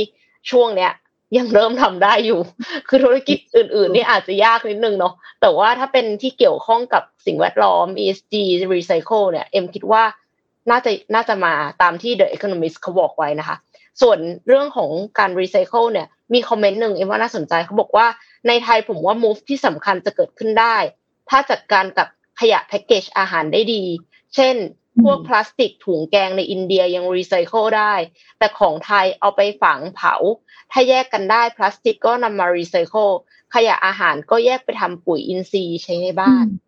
อ่าถ้าทำได้จริงก็คือดีมากเลยค่ะเห็นด้วยมากค่ะแล้วบอกว่าบ้านเราให้ราคาน้อยไปสำหรับคนเก็บของเก่าเฮ้ยสมัยก่อนเราเก็บของเก่านะหนังสือเรียนอะไรอย่างเงี้ยขายอะไรอย่างเงี้ยหรือบางทีไปบริจาคเงี้ยก็ก็ส่งต่อแล้วก็แต่ว่าราคาถูกจริงสำหรับของเก่าทำให้คนไม่ค่อยอยากแยกไงปกติแล้วเวลาจะไปขายของเก่าเนี่ยต้องแยกก่อนว่าอันนี้ขวดน้ำบีบบีบบีบอันนี้กระป๋องอันนี้หนังสือต้องแยกออกเป็นสัดส่วนใช่ไหมคะแต่ว่าพอเรารู้สึกว่าราคามันถูกอ่ะเราก็ไม่ทำไงเราก็เลยทิ้งง่ายกว่าเนี่ยถ้ารู้สึกว่าเราให้ราคาของเก่าเยอะขึ้นมันก็มีความเป็นไปได้ว่าคนอยากจะมาทำตรงนี้มากขึ้นนั่นเองอ่าใช่ค่ะเห็นด้วยเหมือนกันก็ถ้าอย่างนั้นวันนี้น่าจะครบถ้วนนะคะใครที่อยากไปฟังคลิปบอสนะคะสมมูลช่วยแปะหน่อยได้ไหมคะรบกวนเซิร์ชไม่ทันณจุดนี้นะคะเดี๋ยวเดี๋ยวให้สมมูลแปะให้นะคะโอเคก็สำหรับวันนี้ครบถ้วนไหมคะอ้อมครบค่ะครบมากอ่าเห็นใส่เสื้อ I love เอ็ม ดี อาร์ ด้วยใช่ไหมเอ่ยหรือไม่ใช่ยืนแล้วเนี่ยเราจะนี่นี่อ่าไม่แน่ใจว่าอันนี้คือขายหมดไปแล้วหรือยังนะคะตอนนี้นี่อ้อมยังโปรโมทอยู่เลยโอเคไม่เป็นไรถ้า Love เอ็ม ดี อาร์ เราไม่สามารถซื้อเสื้อได้แล้วก็ติดตามเราแทนนะคะค่ะก็สำหรับวันนี้ก็ต้องขอขอบคุณ เอส ซี บี ผู้สนับสนุนแสนใจดีของเราคนดีคนเดิมนะคะสุดท้ายนี้ก็ต้องขอขอบคุณผู้ฟังที่อยู่กับ Mission Daily Report ในทุกๆเช้าเราสัญญาว่าจะหาข่าวดีๆมีสาระเสิร์ฟให้กับทุกๆคนในทุกๆวันนะคะไม่ว่ารูปแบบรายการจะเป็นแบบไหนก็ขอให้ติดตามเราต่อไปเรื่อยๆนะคะชอบหรือไม่ชอบยังไงช่วยเม้นต์มาบอกกันด้วยนะคะเราและทีมงานก็จะได้เอาไปปรับปรุงต่อไปค่ะสำหรับวันนี้ก็ต้องขอลาไปก่อนนะคะแล้วพบกันพรุ่งนี้เวลา เจ็ดโมง ตรงที่ดีที่เดิมค่ะสวัสดีค่ะสวัสดีค่ะ Mission Daily Report Start your day with news you need to know